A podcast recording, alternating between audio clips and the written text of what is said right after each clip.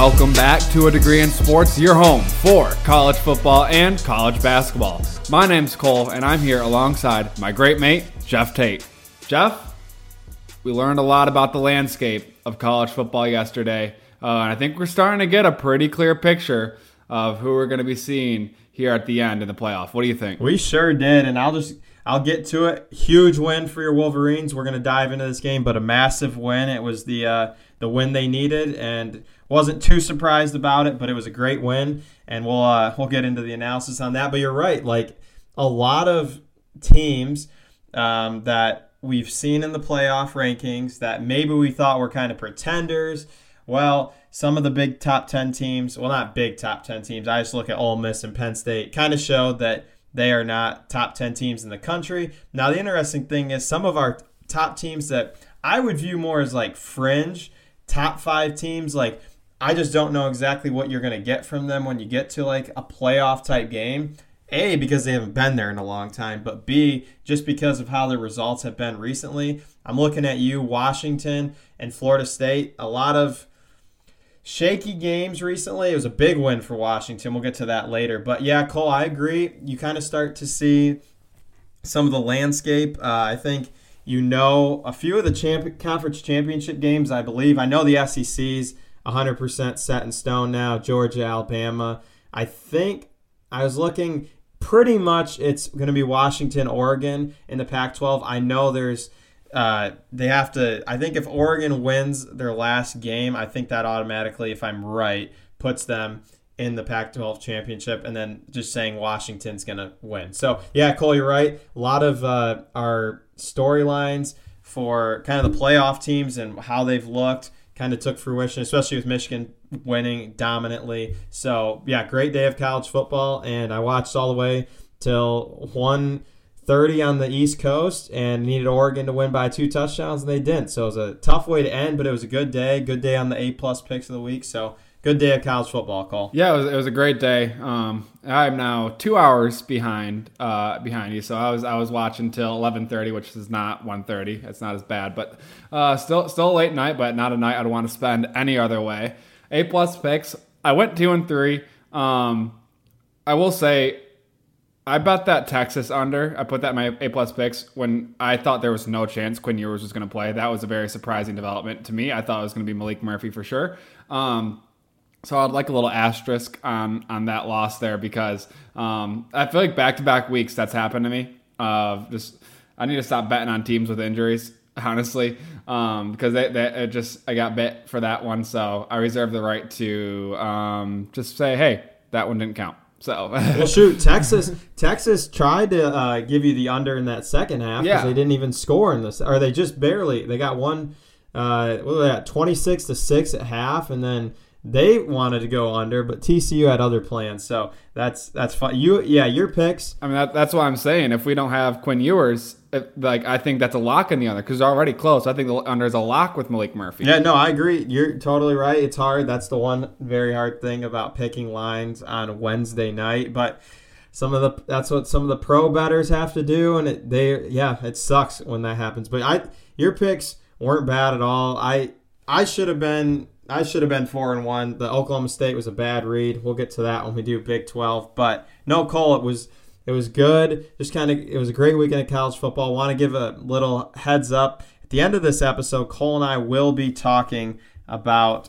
Uh, a little college hoops. We have a really good week of college hoops, but uh, we're going to start it off as we always do, going through the uh, the major conferences and talking game by game. So Cole, ACC, uh, we had a game Thursday night. You want to talk about that real quick? Yeah, for sure. Uh, before we get into these conferences, I just want to say really quick I am fully excited and over the moon about that Michigan win. I'm just waiting because I know I will be taking up more time than usual on a Michigan game once we get there. So trust me, I'm pumped about it, but I'm going to get into it. So just wait, wait a little bit.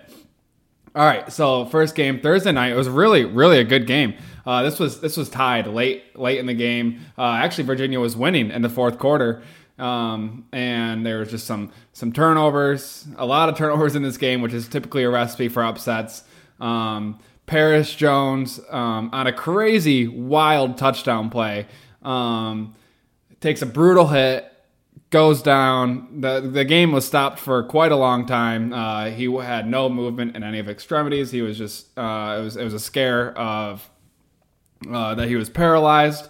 Um, from the neck down is what it seemed like. Uh, and obviously, the tw- first 24 hours is very important that you learn in that. And he was taken to the hospital right away. Um, but all good news that I'm hearing right now is he, he's moving all everything. He, he's gotten up and he's, he was actually able to walk in the hospital. So uh, great for Virginia, especially a team that's really dealt with um, just a lot of just sad life stories uh, with with different athletes they've had with their football program. So I'm happy that we got some good news out of uh, that scary situation. But uh, on the football side, this was a very entertaining game, very fun game. Louisville survives the scare, and Virginia's been scaring a lot of these top teams in the ACC this year. Um, and you know it's a weird Thursday night game, but um, I mean, if you're if you're a team, especially Louisville's caliber, where they have a not a great schedule this year, and that's a big, they are a good team, but that's also a big reason they are where they are right now.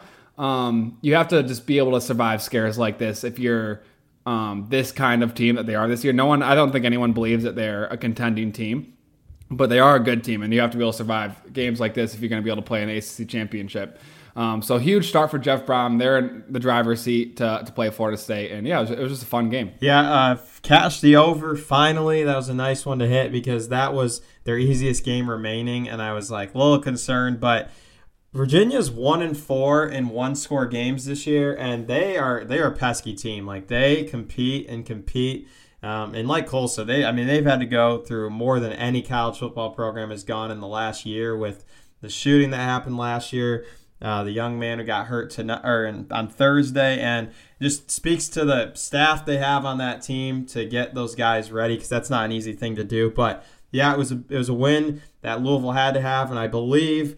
Uh, that is the one. Well, no, I think they still are not mathematically locked for the championship, but they basically most people are going to think are going to get in there. So, yeah, big win for Louisville, and kind of crazy storyline continues for Louisville. Yeah, not locked, but definitely in the driver's seat, and it would be they're at the point where it would be a shock if they weren't the team in there. Um, but North Carolina is still knocking on the door um, for sure, and, and trying to find a way to survive. Um, next game up.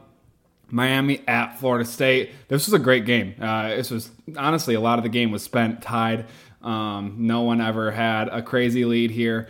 And honestly, I, Florida State wins this game 27 20. And Miami gets a little screwed on that safety call. I think Jordan Travis, you watch every replay I saw, I think it was clearly a safety. Uh, I think it was absolutely a safety. That's that's a big swing. That's two points, and you get the ball back. Um, I think that that would that would have been a game changer. I don't know if I know who's to say what would have happened from there.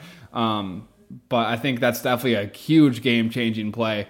And I mean, I don't know what the replay official saw. I mean, this was reviewed and they still ruled it not a safety, which, I mean, the, the ACC, are they just desperate to have a team in the playoff? Like, it just, that was, that to me seemed so egregious that I was like, what is going on here? That was a safety.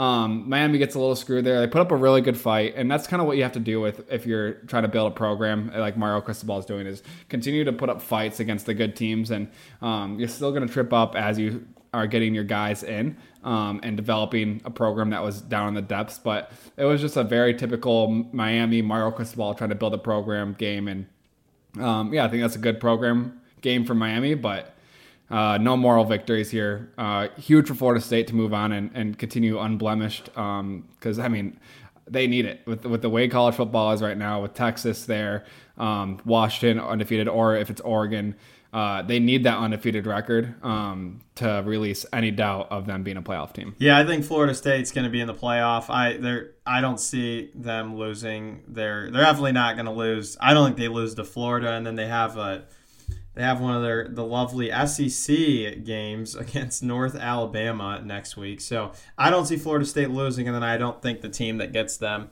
in the conference championship loses. So I think you see I think you see Florida State in the playoff call. That's my first.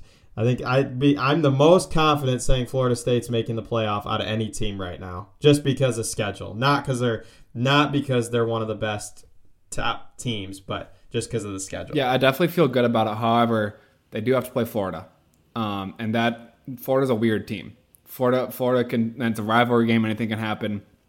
If you if if they lose that game and let's say Texas wins out, Texas I think we look put up the resumes. Texas's win at Alabama is so huge for them. That's going to boost them in a lot of situations, and their loss is not as bad, and their win is better. Um, I think if, if Florida State loses a game and Texas wins out, I think Texas wins that argument if it comes down to that. Um, same with Oregon, if it comes down to that, with if they went out and their one loss is at a top five team in the country, that's I, I think I, I, think it's very important for Florida State to win out. I know they have an easier schedule going forward, but still a rivalry game against Florida, and they're, they're Florida's a weird team that sometimes they get up and sometimes they don't. So it's I wouldn't say it's a full lock in, in my opinion yet, but I think they are in the best position out of those uh, teams that I just named. Next up, uh, the game that was drunk yesterday, where it seemed as if no team wanted to win. Um, the greatest rivalry in all of college basketball Duke at North Carolina. Um, North Carolina wins in double overtime 47 45. And yeah, it really looked like no team wanted to win. Lots of weird turnovers and bad defense. Um, and it was, I mean, Drake Maye is so so good. I it, it's crazy how good Drake Maye is. The the throws that he makes while he's under pressure, while he has a guy's draped on him, the he hits him right in the numbers in stride. And uh, the, if if North Carolina does not have Drake Maye, this is a four and eight team. I think uh, maybe maybe if they're lucky. Like I, there are Drake Maye is the ultimate equalizer. Um, he is so so good and. Uh, yeah, no, it was it was a very fun game. And I mean, if it was just you never, yeah, no one wanted to win, and it was you never knew who was going to win, and it was a very fun game to watch. Yeah, big win for North Carolina in a rivalry game. Kudos though to Duke because playing without Riley Leonard and it's just he's kind of the heartbeat of that team, and not having him hurts a lot. So yeah, crazy game. I'll, I'll be honest, didn't catch much of this game, but uh, kept North Carolina alive for maybe another week. Yeah, there it was. It was a very very fun game to watch. Uh, I had that up uh, side by side with um, for a while the Georgia Ole Miss game and then into the USC Oregon game. All right, next, um, Virginia Tech absolutely bodies Boston College 48 22. Uh, they're sneaky 4 and 2 in the ACC, so obviously they, they're probably not going to make it as they don't have that tiebreaker with Louisville, but um, go Hokies. Georgia Tech loses to Clemson 21-42. Clemson was in control the whole time. I love those purple jerseys, and that's all I got to say about that game. Um, NC State pretty much handles um, Wake Forest the whole game. Uh, wasn't really close ever. Um, Wake Forest was basically held the whole game until the fourth quarter where they got a, a little easy six points. So good job NC State. There is four and two as well, and uh, there's teams that have uh, some tests uh, down the road against NC State. I think North Carolina still has to play them in the last game of the year, so not, that, that's not a gimme for anyone. And then lastly, uh, Pittsburgh uh, travels to Syracuse's to Syracuse. Uh, final score 28-13. Syracuse wins, and finally Syracuse rises from the depths of despair that they have been in the last what five weeks, and they started five and zero, oh, and now they're five and five, and um, yeah, that was uh, good for Syracuse. They needed that, and yeah, that's that's the ACC, and it's looking like Florida State and Louisville, but um, there's still room for a little bit of chaos down the stretch. But that's that's what the smart money would be on for sure. Yeah, that conference is just it's rough, and it's I mean they got Florida State, which is good, and Florida State's a very good football team, but if they didn't have them uh, it would be it would not be good. Now, speaking of a conference that doesn't just have one team, and to be honest, might well, it's definitely going to be a top three game at this point. Maybe uh, top two. I don't know what the playoff committee is going to do, but Ohio State. We'll start with them just because I'm going in the order of what ESPN has it as. Uh, Ohio State 38 to three against Michigan State. Um, Marvin Harrison continues the Heisman campaign. Uh, three touchdowns. Ohio State really made an emphasis to get him the ball. Defense did what they've done all year. Um, just tough for Michigan State. I just want to say something about Harlon Barnett. Um, I hope he uh, gets a look as a coordinator on the new coaching staff or is um, able to stay with the program. I just think he's the type of guy that you want – to uh, to be around. He's done everything right. I mean, he's never take put blame on anybody. He's always stepped up and said, "This is on me. Like I'm the coach. I have to make the guys Like I have to inspire them. All this. I just want to say that real quick because it's been a horrible year for Michigan State. If you go down the the list of it, it's kind of funny. A lot of their games against the Big Ten West, um, they've been one score games. Uh, to be honest, they should have won at Iowa, um, and they should have won at Rutgers. And it's a lot of that's a credit to the head coach that is allowed to uh, continue this year. And I just hope he's not going to be the head coach, and nor do I think he should be. You need a complete culture change, but I think he's the right part of the culture that I hope they kind of give him a look. So Ohio State, they're going to be 11 and 0 playing Michigan. They play Minnesota at home next weekend. Minnesota looked like they were maybe a good team um, like four weeks ago and just have not looked good recently. So I don't anticipate that being any any. I just don't see that game being anything. So 11 and 0, and I think Michigan's going to be 11 and 0 as well. So the game, you know, it's going to be big. Yeah, I think I think you're absolutely right. Michigan State needs to retain Harlon Barnett. Um, I think you you really have to gut that staff fully. Um, but I think you keep Harlon Barnett, uh, whatever you got to do try to keep him uh, as long as he wants to be there, and let him help be the bridge um, for the players that are already there and this the culture um, between the new staff and the new head coach uh, and the players who are already there. Um, just I think it'll be a way more of a seamless transition and uh, Michigan State will be ahead of the curve and turning it around if he is retained. Um, yeah, he's there's nothing to not like about that guy. He's done everything he could do. Uh, great culture guy, and, and, I absolutely agree with you. Uh, I was gonna, I literally had on my A plus picks, but I couldn't do it because I hate both these teams too too much. Uh, Ohio State minus 31 and a half, and I like I can't do it. I can't bet on this game. I can't bet on Ohio State. I just I can't. I won't do it. Um, but yeah, Ohio State covers uh, no surprise. Michigan State just was always overmatched here. Very similar to the Michigan game. Never had a chance. Um, and yeah, I mean, no surprises here. Marvin Harrison obviously is very good. Um, he did what he was supposed to do against a bad team, but also like it's just Michigan State. Like who cares? But he's he's unreal. He's so good. Yeah, and I'm hoping he gets an invite. I don't think he'll win the Heisman, but I'm hoping he gets an invite. So Cole, without further ado, I'm gonna lead you into it because I was impressed. I was very impressed. Michigan goes on the road, 24 to 15. Um, runs the football, just runs the football down Penn State's throat. Um, this was this is the type of game why I say JJ McCarthy won't win a Heisman because it's a, it's a statistical award. And in a game like this, he throws it eight times. But he had some big time runs. Uh, I think I'm, if I remember right, in second quarter is third and eleven. They just did a little QB power to the right. JJ can do that, and that's the element they have with JJ that they didn't have with, let's just say, Cade McNamara um, and any of the past quarterbacks. Be honest, but. Uh, yeah, this is a lot of there is a lot of hate against James Franklin in the last. Uh, I mean, we're recording this at one o'clock on Sunday afternoon. In the last 24 hours, I mean, the James Franklin hate has intensified. Um, I it's hard to beat Michigan and Ohio State every year. I said this early in the week. Now, whoever the offensive coordinator is there, he's got to be gone because they don't whatever they do is not right. And this has nothing to do with how bad they looked yesterday um, because they're playing the one of the best, if not the best, defenses in the country. The offense looked terrible against Ohio State. In a way, this game was a lot like the Ohio State game. You're in that third quarter, um, really deep down personally as a fan that was in the Ohio State game and then you as a Michigan fan, I don't think you really were like, we are going to lose this game just because you knew that offense can't do anything. And Penn State gets the late touchdown. It's the exact same thing that happens against Ohio State, and it looks like it was a uh, single digit game. Michigan dominated this game from the start, and it was a big win for Michigan. And uh, yeah, they that Ohio State Michigan game is. I just wish it was next week because their game next week both mean nothing to.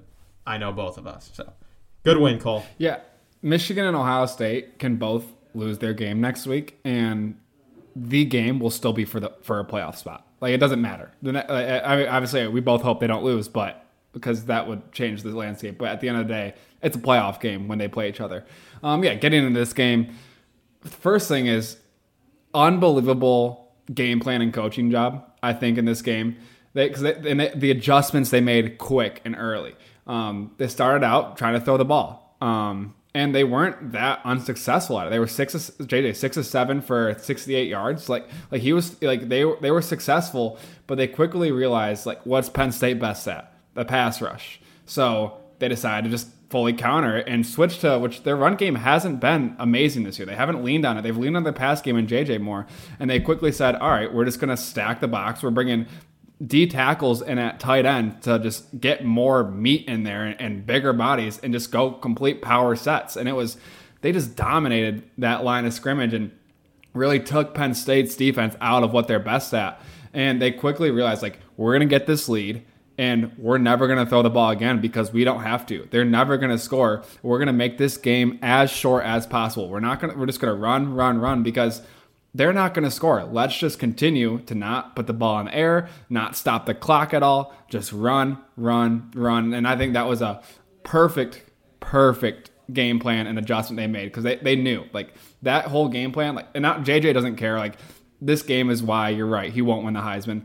Um, he was still very important with his legs. Um, and he like he did make very good throws in the first quarter in the first half.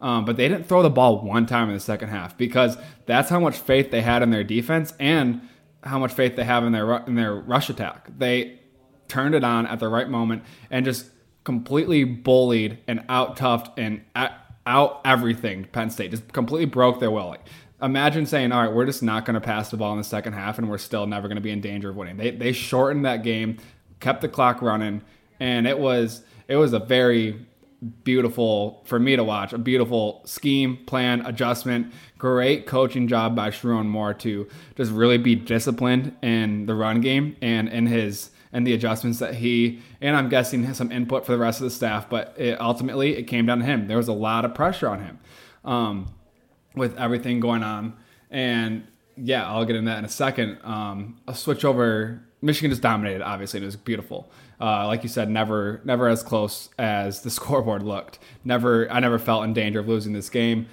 Um, James Franklin, uh, I he, I don't give him hate for losing to Michigan and Ohio State because Michigan and Ohio State are very tough teams to beat. The hate comes from his decision making that I think is atrocious at times. The um, the in the first half, going for two that early, you didn't need to get it to a three point game. You didn't because you just get it to ten, you score a touchdown, you're up by three. Like there's no reason to get it to a three point game there because it did cost them down the road because then they had to go for two later in the game when it was at 15. It, it just made no sense um, for them to go for two. It's it's like they were planning that that was the game, that was the whole game to get to within three points, and and it was in the first or second. That was in the second quarter. There was no reason at the end of the first half, no reason for them to do that. Um, but that one's arguable and whatever. Move on, and then they do it again in the second half when uh, it is nine to twenty four. And they go for two again, which, in my opinion, I think you you extend the game there. I think you kick the field goal, keep yourself within eight points, so then you, you ideally can get it down to one play. But it never should have even been at 24 points for Michigan because that fourth down going forward on fourth and 10 in your own zone at like the 25 yard line was an absolutely disgusting, stupid decision by James Franklin. They, they, they stopped, they were stopping Michigan on every single drive. The defense was doing what the defense should have been doing in the second half for Penn State. They like play on a blocked punt or your special teams unit or maybe on a fumble there's no reason for you to go for it there because your defense continued to stop Michigan. Why would you feel the need at offense that isn't moving at all to go for it on fourth and 10 on your own 25 with like four minutes to go? That was, to me, the dumbest decision of the day for James Franklin. And that's why he deserves a lot of the, the heat and hate that he's getting because that was just stupid. That fourth and 10 call was absolutely stupid. Michigan scored in the very next play um, after they turned it over on downs in their own end. And, uh, and that was truly the game there. So, yeah, that's I think that's why James Franklin gets it. And, and the last thing I want to say about this game is um, the resilience that Michigan showed through all this drama. These they're college students still; they're still young guys who have to like it's it's going to weigh on them. Um, and the way that staff was able to adjust in the biggest game that they've had so far this year, but also Sherrone Moore. A lot of people are gonna gonna make memes about uh, his his post game interview and his, his, tears, which honestly that's gonna happen, and, and I don't think there's anything wrong with that but it also makes sense why he was crying um, and so emotional because think about the pressure that's bestowed on you so last minute where if Mich- if we lose this game, like our perfect season's down the drain because of me. Like I have to weather the storm right now. He's he had all the pressure on him out of nowhere, where it, like Harbaugh's gone. He was the man. Like he out of nowhere, he had to be the guy to steer the ship, and like he had to overcome the biggest game that they've had all year. Um, and I and you know that's I think it was just like a relief. Like we got through it, we weathered the storm, and like all that pent up emotion was just I think released at that moment.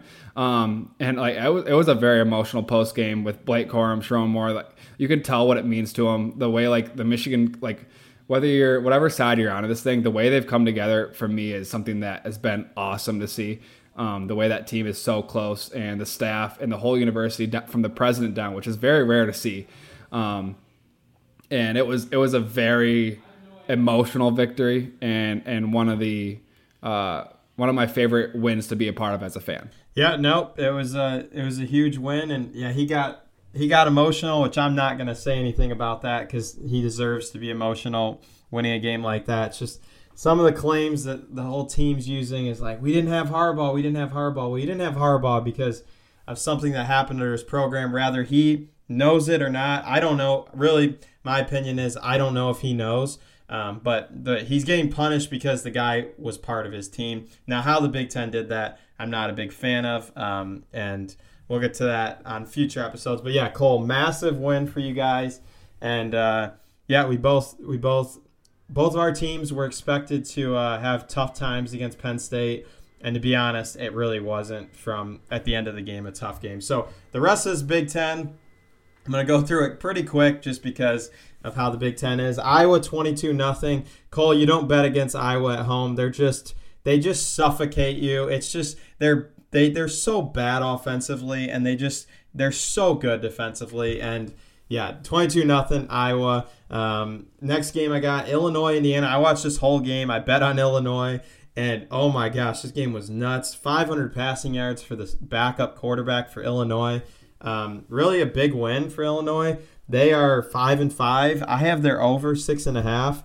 And to be honest, you never know. I mean, they play Iowa, which I'm not a fan of that, but then they play Northwestern, who actually also has looked a lot better. So maybe they can hit that. My guess is they probably do not. Maryland goes on the road. This was a battle of two teams attempting to get to a bowl game, and Maryland won it on the road against Nebraska. Maryland's just fallen off since obviously they're their hot start to the year. Um, but this was a win they needed. They're going bowling.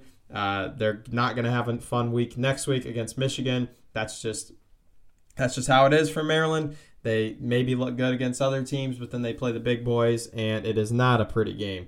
Uh, speaking of Minnesota earlier, how I said they were starting to play a lot better recently. Well, they go on the road and just get killed by uh, Purdue. Purdue dominates them. That was one of my A plus picks of the week.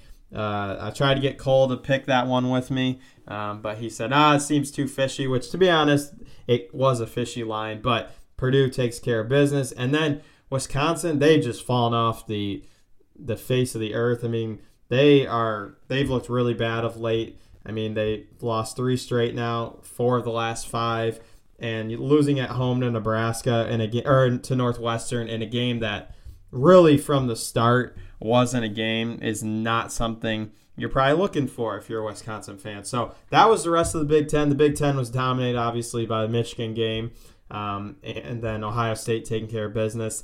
Michigan, Ohio State, obviously, are the only chance this conference has of a playoff, but those are two pretty good teams if you want to take your shot with them. So, yeah, it, it was a typical Big Ten West day, Cole. Yeah, we're living in a, in such a great time of as Ohio State and Michigan fans where the game is always super close. Uh, the game is always two versus three. One it's going to be one versus two potentially. It's always a top four matchup. So we're so lucky as Michigan and Ohio State fans to be able to always have the game at the end of the year be for something more than just a rivalry. It elevates it as it is now a playoff game um, as one needs to get through the other. And the fact that it's a top three matchup, we're, we're so lucky that we get to be part of that for the rivalry.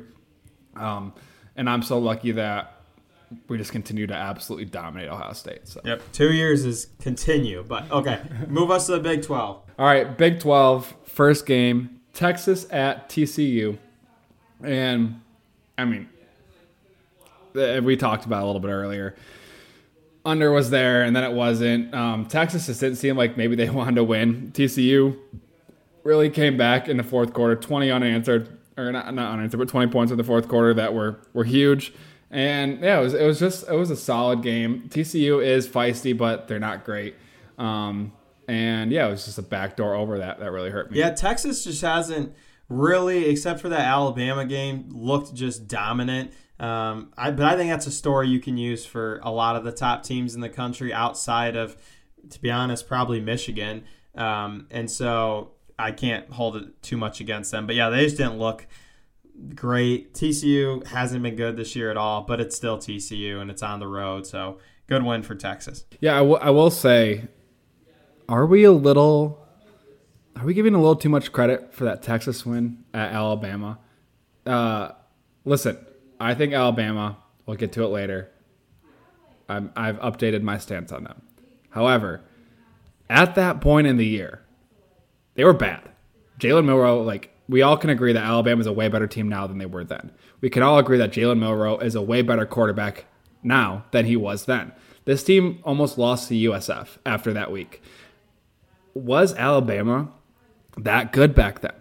Like, was it that like they were still trying to figure everything out? Like, was the Texas win actually that good? That team barely barely beat USF the following week. Like, at that point in time, was Alabama that good? Is that win that great? It looks great now, but I mean, I would argue this is a completely different Alabama team now than it was then. So um, that's that's just like I think it's something to keep an eye on. Like maybe Texas isn't as great as we all think they are, um, but uh, maybe that win wasn't as great. But that's just my my my opinion. Do you have any thoughts on that? Well, if they played today on a neutral field, Alabama would definitely beat them, and that's just kind of how the games are rated now. It doesn't they don't really matter when you play them. But I would agree that Texas has fa- they've gone off. I don't think they're as good as they were that day, and Alabama's clearly better. So yeah, I would agree with that call. Yeah, I mean honestly, Texas could be the exact same team as that day. I just think Alabama's a lot better now than they were then. I think Alabama was pretty bad then.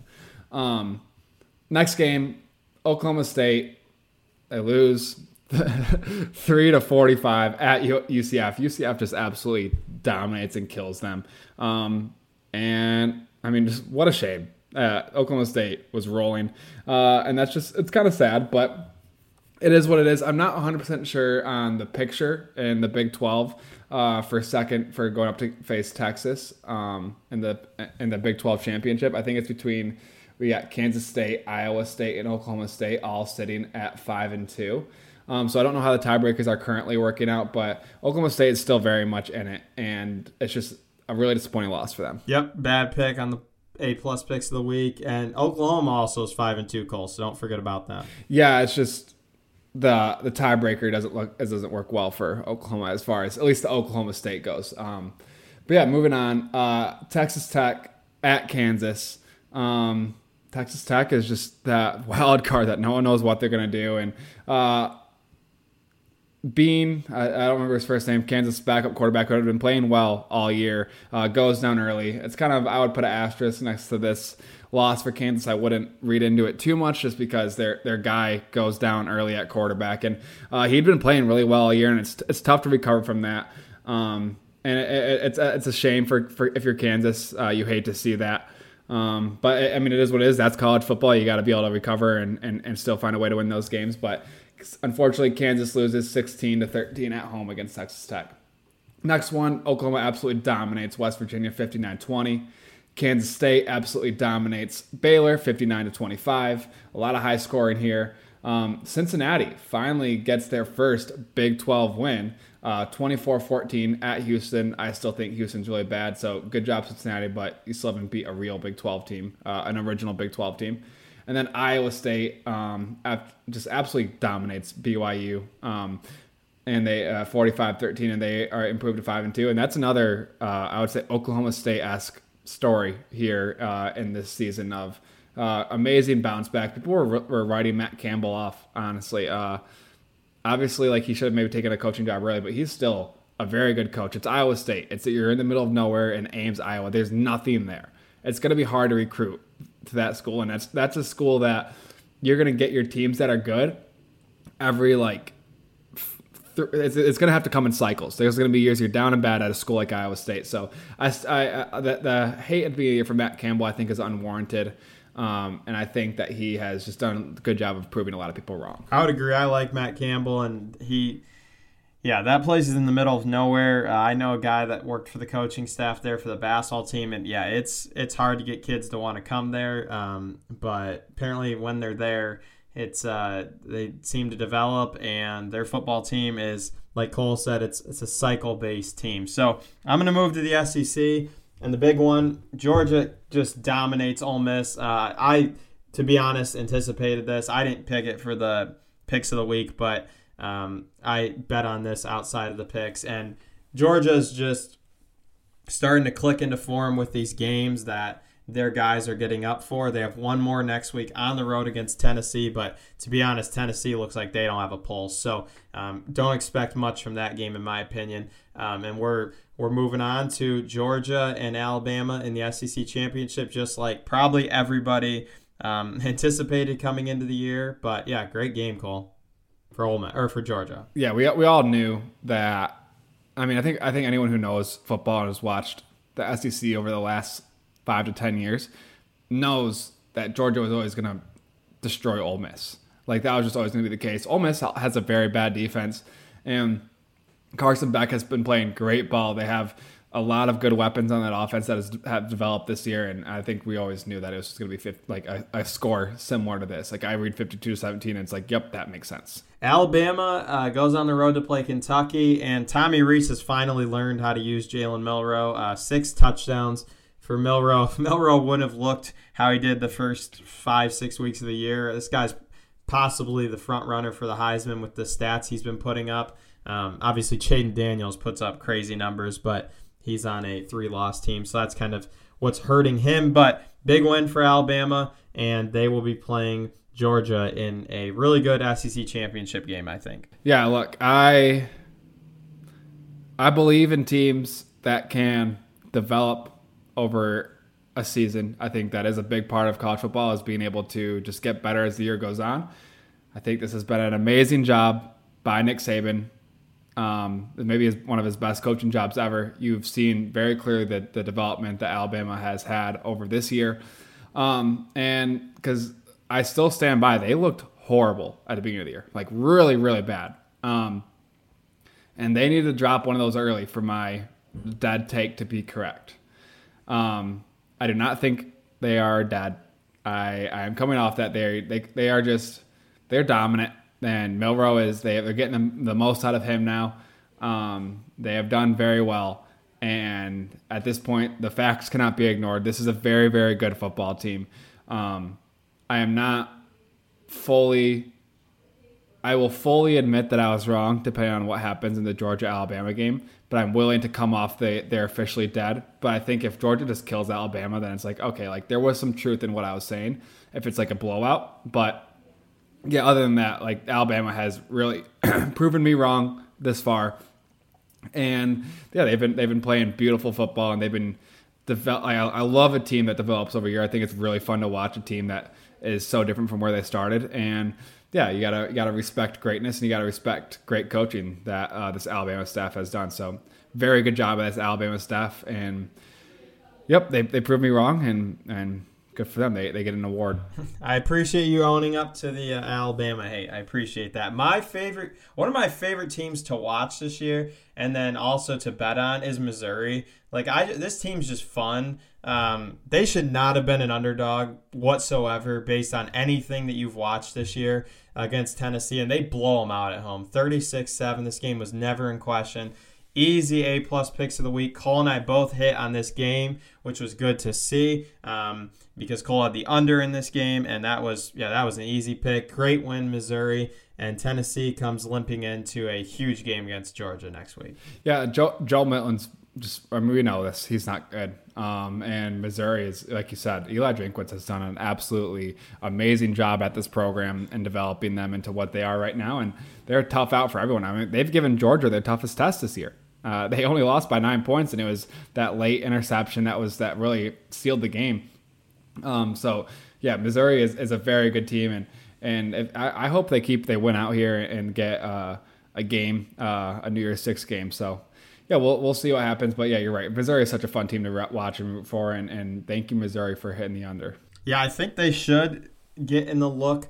I'm hoping for a New Year's Six bowl, but obviously we don't know. LSU goes on. The, they're they're just Jayden Daniels, 600 plus yards. To be honest, uh, we don't have much time to talk about Jayden Daniels' performance, but it was outstanding, and he is the only reason this football team even is above 500, let alone had some of the uh, wins they've had. Uh, Jayden Daniels, outstanding. Um, next game I want to talk about South Carolina, Van er, Colt. Can I, can I say something about Jayden Daniels real quick? Just super quick. I think he needs to win the Heisman. Um, I know the team has to win. That's like a big part of it. But his performances have been so far beyond, I think, anyone else in the country this year. Um, and I think this should be an RG3 esque Heisman year for for him. And I, I, I think uh, if I had a vote right now, I, I think he should be the Heisman winner. I think he's the best player in the country, and that's what the Heisman Award's supposed to go to, not the best winner in the country, the best player. Um, and, and I think I think he should be the one to win it. Yeah, unfortunately, I don't even think he's going to get invited just with how the Heisman is, and it's just not my favorite. South Carolina kills Vanderbilt. Uh, I need two more wins to hit the over for South Carolina. So to be honest, they have two games against Kentucky and Clemson at home. Who knows? I mean, they're home games, so maybe they'll win it. Auburn goes on the road, just destroys Arkansas. Auburn looked a little better of late, um, and maybe we'll have a very competitive Iron Bowl because that usually is a great game, regardless of how the teams are. And then Texas A&M dominates 51 to 10 against Mississippi State and then this morning they fired Jimbo Fisher. So it obviously wasn't enough. I think this was just this was already set in stone. Um, I think Cole and I will get to this uh, maybe this week just about how crazy of a buyout that is. Um, it's a lot of money that they owe to him to never coach again and that's going to be a very attractive job like you're going to see a potential for a big name hire that's at a big school right now to go there I just think that's a very good job, Cole. Oh yeah, that's uh, if anyone's upset right now, it's Michigan State um, because they're going to have second choice now, just because of SEC, the money, everything that comes with Texas A&M. So um, yeah, we'll get into it more later this week, and I think uh, Texas A&M knows who they want to go after, um, and I think they were probably waiting for one to see the money, and two to figure out which guy would replace him before they would go through the process of actually firing him because they obviously didn't have anything to do with the game because they killed him. So, um, yeah, I think they have a they had to wait till they had a plan together, and I think once they settled that plan, um, they were ready to let him go. So, yeah, I mean, if you're a Texas A&M fan, you are absolutely rejoicing this morning. But all right, we're gonna put on our the, the, I'm going to put on my Pac-12 Cole hat. We're going to go right into it. Uh, the Conference of Champions, the most fun conference to watch this year. Um, I don't care who you are. You it just it just is like these games have been so much fun this year. Um, and I'm going to start with uh, the big one yesterday, which was Utah at Washington. Washington wins 35 28. Um, Washington passes another tough test. Um, Utah is, is not a bad team at all. Washington's defense still is leaving a lot to be desired, but in the second half, they held them to a shutout. They, they adjusted and they did really well. Um, and that's a huge step in the right direction for this Washington team to know that you can at least hold teams to a shutout and actually play good defense for stretches of the game. That bodes very, very well for them down the stretch. Michael Penix once again throws for over 300 yards. Uh, the connection between him and Odunze is is pure art. The way the ball comes off his hand so naturally and always just lands right where Odunze can go up and get it. It's it is it is art to watch, and um, Washington's so fun to watch. And if it, hopefully this defense can continue uh, this momentum um, that they had in the in the second half, and because up until the second half, it was looking quite horrendous. Yeah, only 11 points in the second half. That first half was a overs uh, happiness, and the second half was an unders happiness because that was com- two completely different halves. But Washington, their last test is next week at Oregon State. Um, hopefully, Oregon State comes ready because I want an upset here because I think if they could lose and then you never know what happens and maybe they'll put in the loser of Michigan, Ohio State into the playoff. And they, I think for that to even be a possibility, you need Washington to lose in the regular season. Now, scenarios galore can happen after that, but big win for Washington. Crazy element game. I mean, it was really windy there. Uh, 30, 40 mile an hour gusts, but Penix still was able to sling it through the air. Cole. Yeah, for sure. I mean, like I said, uh, there's not, not a lot of better, more fun guys to watch throw the ball than than Penix. Um, and, and Drake Maye. I think I think Penix and Drake Maye are, are the guys who, if you just want to watch a ball be thrown um, to a receiver, because I would throw Joe Milton in there if he was accurate. Um, they're just they're they're just so fun to watch. Um, spin spin the pill. Uh, the next one, USC at Oregon, and this was uh, we talked about a little bit this earlier, but this was this to me. If you're just a fan of ball, it was a very fun game. Caleb Williams, when you have a guy like him at quarterback, you're gonna you have a chance to be in every game and win every game. Obviously, it wasn't likely that USC would win this game, but you're gonna, you're always gonna have a chance. And, and they fought till the end. The defense fought like this defense instantly looked better than Grinch than, than Grinch's defense now that he's gone. And um, obviously, Oregon played with their food a little bit, but um, it, it, definitely there was slight improvement in the defense, and and Caleb Williams is going to be able to keep you in every game. I think USC is really missing that big receiver, the, the bigger guy that that Caleb can kind of throw it up to after he's uh, scrambling and uh, off schedule. He, I think he's missing that big guy that he can throw it up to. Um, and this is uh, once again sort of like the Penn State game. Uh, USC scores a touchdown late uh, to make it 27 to 36, and they go for two. And that's another. I just disagree with that. I think you want to get it to the to the final play, especially when you're the underdog. I think you kick the field goal, keep it within one score, and just extend the game as much as possible. Um, that's that's my opinion. That's that's kind of my philosophy on that. Um, and I think that was just a mistake by Lincoln Riley personally. Um, that's that's just not what I would do in that situation. But they, they fought till the very end. USC covers uh, 36-27. Um, yeah, it was just it was just a very fun game to watch. Yeah, definitely the best defensive performance I'd say all year for USC and Oregon kind of let the foot off the gas, I would say. But uh, another win for Oregon and crash course in the Pac 12 championship against Washington. Moving on, Oregon State at home destroys Stanford 62 17. A lot of points, and, and uh, DJ, DJ Uiagalelei has uh, definitely elevated this Oregon State offense. And Washington has to go there uh, next week, and that's that's the final test for them before the Pac 12 championship. So um, that's, that's a very important game and one that we'll definitely have our eye on next week. Um, next one. Question Did Arizona win again this week? Answer They did. I continue to be proven right by this team, and they, I, I just love them. I love these boys. Um, they're they've they've made me look so good this year. Um, yeah, and they're they're just continuing. They've made themselves look good. They're they're a very good team. They they avoided a, a scary loss on the road to Colorado. They they gave them everything that that they could ask for, and uh, they fought back. They were resilient and were able to find a way at the end of the game on a last second field goal.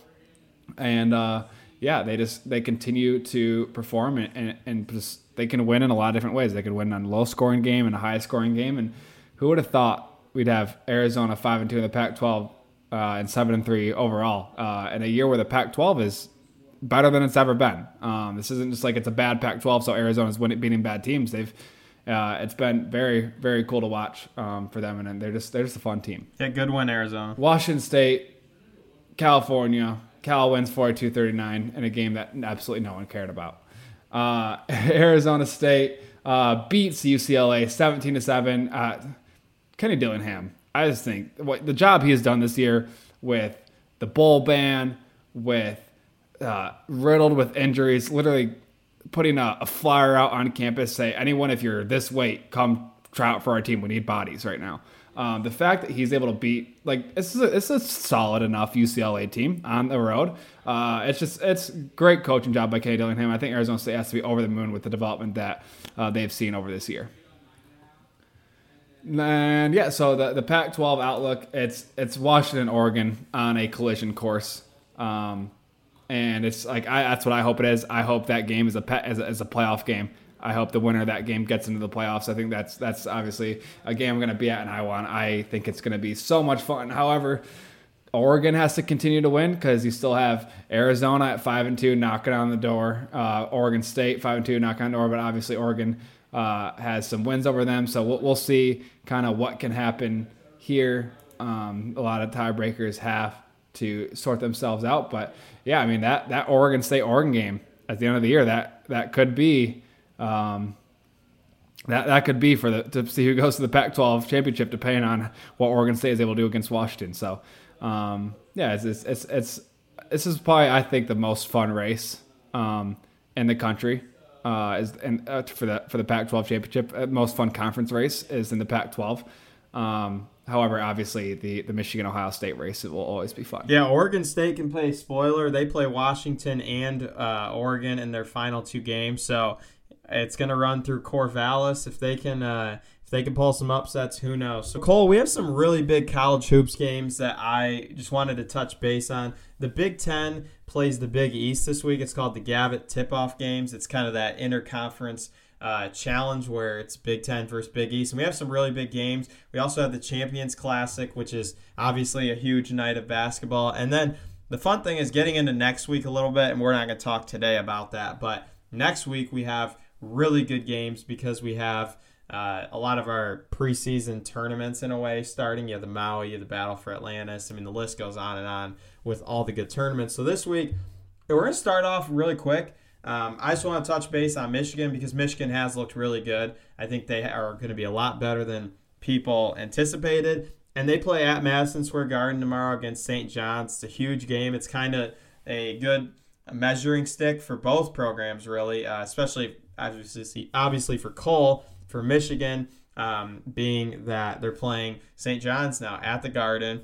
And I think it'll be a really good game, Cole. We don't have a line yet, but this is to be a fun game. Yeah, we're playing uh, Rick Pitino. Uh, I mean, there's a lot of bad blood between Michigan and Rick Pitino after that national championship in 2013. So maybe a little revenge game here. Who, who knows? But uh, Nimari Burnett, uh, Dug McDaniel, uh, Olivier uh, Nkamhoua is his name. Um, I, I, finally got that down. Olivier Nkamhoua. Um, they they've been really really good for us. Uh, t- um, uh, why, why, can't I think uh, what's what's our other big guy's name that I love? Tarris Reed. Tarris Reed. I, I, went blank for a second. Tarris Reed uh, has been an elite defender for us so far this year. He's he's been everything Hunter Dickinson wasn't, uh, honestly. So uh, this is this has been a very enjoyable Michigan team to watch, which which they haven't been in the, in the past here, um, especially with the way they were run with Jett and and Hunter last year. Uh, so yeah, I, I'm fully loving this, and honestly, I think this is the second best time of college basketball uh, of the year. Obviously, second to March, which almost everything is second to March.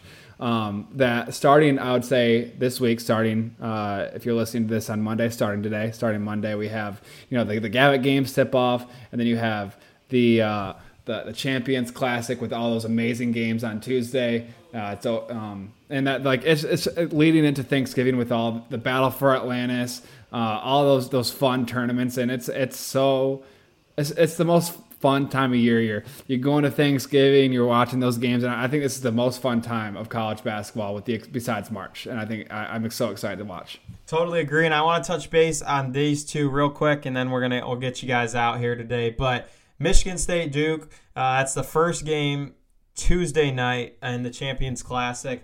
Right now, it's two against four. By the time this game comes out, they will not be two and four, um, but they should both be top 15. I don't see Michigan State dropping out of the top 15. I know obviously they lost to James Madison, but I just don't see it. Uh, Duke comes off a loss at home to Arizona. Uh, these are both teams that have, they're very similar in a way. They have a lot of veterans that return. Now, Duke's veterans are a little younger. I'm talking Kyle Filipowski, Tyrese Proctor, those guys. Now, Jeremy Roach has been there four years.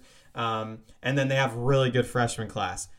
What does that sound like? That sounds like Michigan State. Really good veterans and then a really good freshman class. And it's just taking time for them to gel. Michigan State's returns from the game I went to Thursday, a lot better. They were up 31, kind of played with some weird lineups and not too concerned about that. Um, but that's that game's going to be great. Uh, Duke will be favored. It's my prediction. They'll probably be a four or five point favorite if I had to guess. And then Kentucky, Kansas right after. Kentucky had a little scare last week. Um, just it was a game against. Oh, it was. There's so many Corpus Christi schools. That's who they they played one of them.